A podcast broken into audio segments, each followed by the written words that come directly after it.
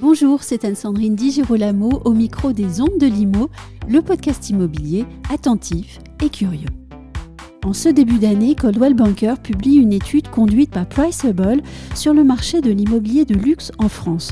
Une étude intéressante en cette période où les inquiétudes économiques, les incertitudes politiques et les enjeux climatiques dans le monde encouragent les investisseurs et les plus fortunés à penser différemment la répartition des actifs au sein de leur patrimoine. Alors, est-ce que l'immobilier de luxe en France est en train d'évoluer Et si oui, comment? Eh bien, la réponse avec nous au micro des ondes de Limo de Laurent Demeur, président de Coldwell Banker France et Monaco. Laurent Demeur, bonjour. Bonjour. Avant toute chose, j'aimerais qu'on puisse poser, grâce à votre expertise, quelques notions et qu'on fasse quelques rappels. Euh, tout d'abord, qu'est-ce que c'est qu'un bien immobilier de luxe et quelles sont, euh, selon vous, les caractéristiques essentielles? C'est vrai que c'est une bonne question puisqu'après tout, on peut parler du luxe sans vraiment. On a une tendance à jamais le définir, ou alors une tendance à le définir par les chiffres. Oui. Par les chiffres, c'est assez simple. C'est un bien immobilier au-dessus d'un million Mhm. qui appartient aux 10% les plus élevés du marché. Ça, c'est la définition standard, professionnelle, tu- Financière. financière qu'on utilise partout dans le monde. Mais à l'arrivée, une fois qu'on a dit ça, ça ne veut pas dire grand-chose, ça ne parle pas beaucoup aux gens. Parce qu'en fait, finalement, un bien immobilier de luxe, c'est avant tout un objet de collection. C'est quelque chose de particulier, à la fois par sa localisation, l'endroit où il est, par Mhm. rapport à la qualité de l'immeuble, du bâti, de l'architecture, et aussi par rapport à tous les éléments visuels que l'on va avoir autour. Mhm. Une vue sur, une, euh, sur la Seine, sur la lac, sur la mer, ou une vue sur un monument exceptionnel, comme à Paris, bon, la place de la Concorde, et ensuite des prestations intérieures, des éléments de confort et de modernité. Oui. Et en plus, là où ça va se compliquer, Oui. c'est que le luxe est différent selon le pays d'où vous venez. Oui.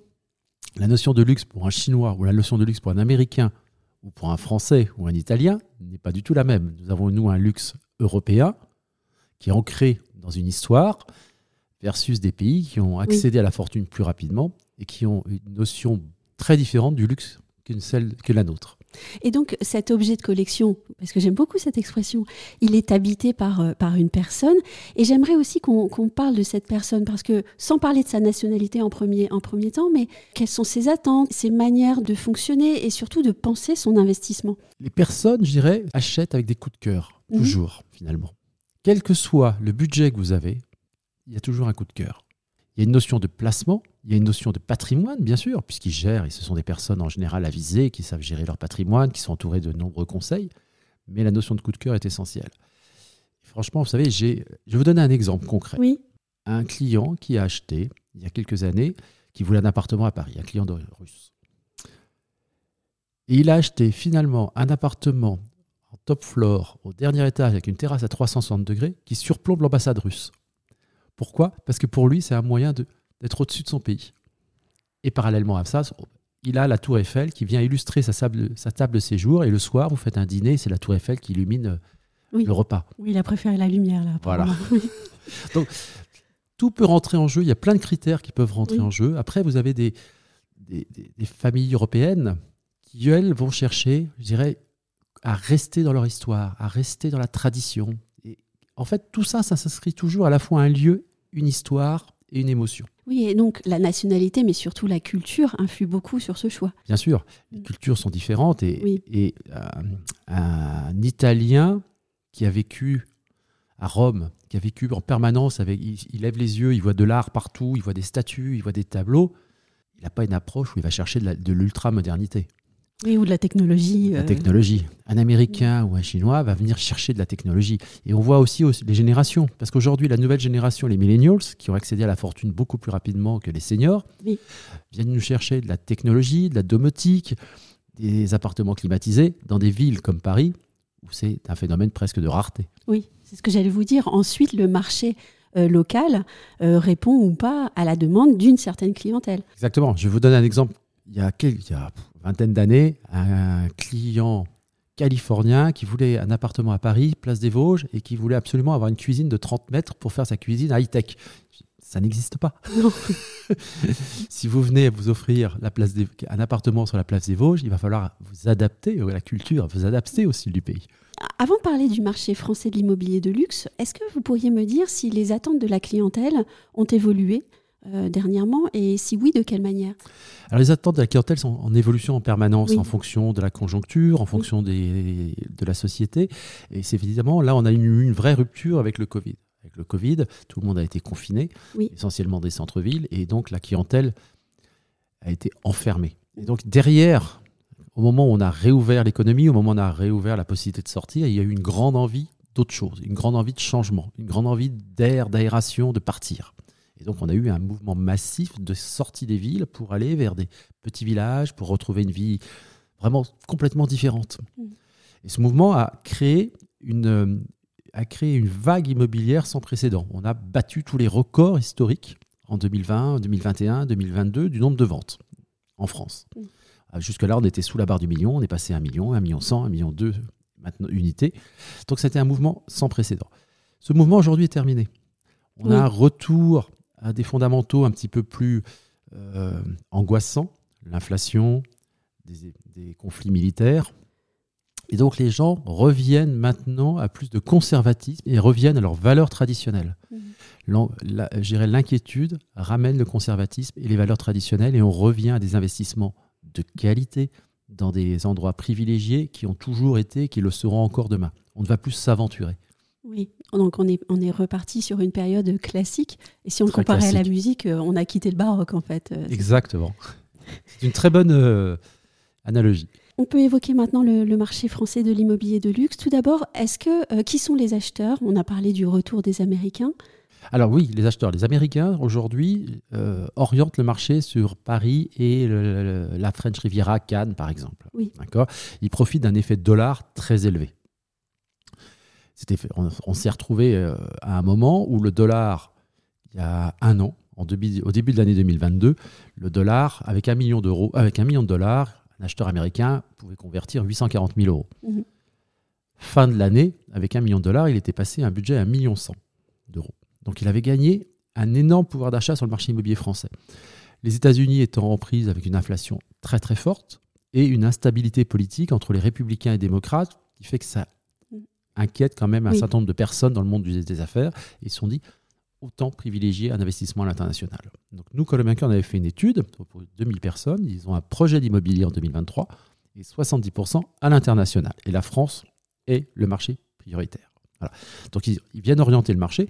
Et à côté de cela, nous avons bien évidemment des chefs d'entreprise françaises, des professions libérales et aussi beaucoup l'Europe du Nord et la Suisse qui viennent acheter sur la, sur la France. Et en parlant de ces Américains, j'ai été étonnée puisque on sait qu'ils ont eu, euh, ils ont été très choqués par euh, cet événement au, Capitole.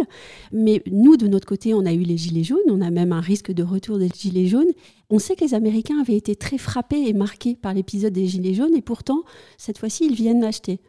Oui, c'est un paradoxe. C'est vrai que cet épisode des Gilets jaunes à l'époque a beaucoup marqué les Américains, mais je dirais qu'aujourd'hui, c'est le passé. Oui honnêtement, depuis on a eu l'impression qu'avec le Covid, on a coupé l'histoire. Et on, redémarre. On redémarre l'histoire. C'est comme, comme, une sorte de grand reset, reset. On a remis tout à zéro et on est reparti d'une nouvelle histoire. Et alors, est-ce que la nouvelle histoire se fait aussi sur les territoires? Tout à fait. Les territoires, euh, aujourd'hui, ont un rôle essentiel à jouer. Hein. Mmh. Il y a un besoin de, de d'avoir des villes qui se développent de plus en plus. Et on voit, nous, la côte atlantique qui se développe énormément. Hein. Ça va de, Saint-Jean-de-Luz, Biarritz, euh, Osgore, Arcachon, Cap-Ferret, pour monter jusqu'à la Charente-Maritime, Royan et jusqu'à la Baule. Et toute cette façade atlantique, aujourd'hui, est en train de devenir une, est l'équivalent de la Californie pour moi. C'est-à-dire, on vient chercher un style de vie. Un style de vie et l'océan qui amène quelque chose d'une ambiance particulière. Est-ce à dire que, par exemple, euh, toutes ces petites et moyennes villes, ou moyennes plus importantes, elles ont toutes la possibilité de devenir un nouveau territoire du luxe? Tout à fait, je dirais, c'est vraiment, on voit se développer, on a, je vais prendre un exemple, c'est que nous, par exemple, on s'est implanté à Perpignan, maintenant il y a deux ans, qui n'était pas du tout un ah territoire du luxe. Et aujourd'hui, c'est devenu ça est devenu un territoire du luxe. On fait des très belles ventes à Perpignan. On a de la clientèle parisienne, toulousaine, qui vient s'installer à Perpignan. Donc en fait, il y a un moment, il y a une- on est sur des marchés où il y a très peu d'offres, finalement. Il y a un phénomène de rareté.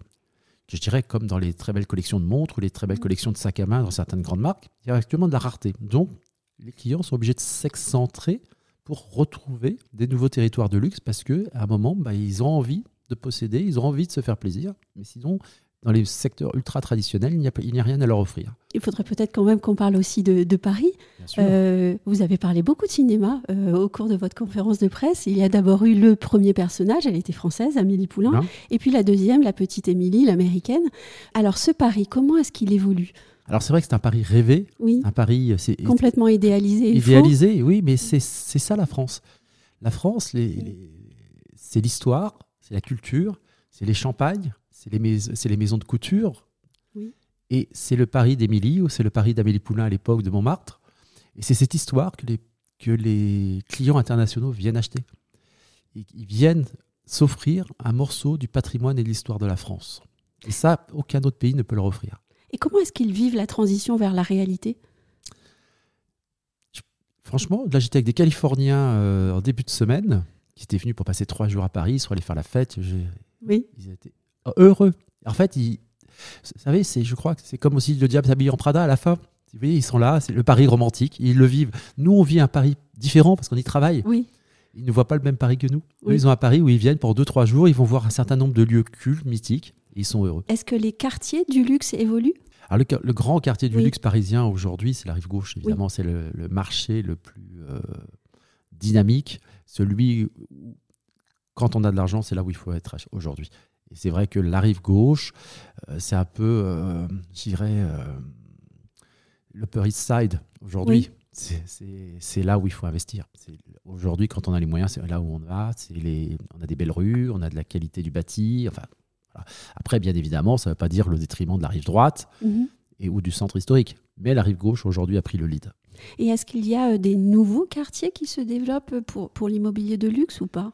Oui, bien sûr, il y a toujours une gentrification et il y en a des quartiers qui émergent, comme le, sur, la- sur les villages de l'Est parisien. Oui. De, beaucoup de Parisiens viennent chercher une qualité de vie, une vie de village, ou le 20e arrondissement, qui est un, arrondissement qui monte, Mhm. qui est un quartier à côté authentique. Et là, on vient chercher une authenticité, ce qui est très différent de... On ne vient pas chercher euh, une institutionnalité, on vient chercher une authenticité de village parisien. qui rejoint euh, l'idée euh, du Paris idéalisé qui avait été porté par le cinéma d'ailleurs. Tout à fait, mais Oui, finalement. Paris reste éternel. Et puis le, le secteur du luxe est là pour nourrir cela aussi.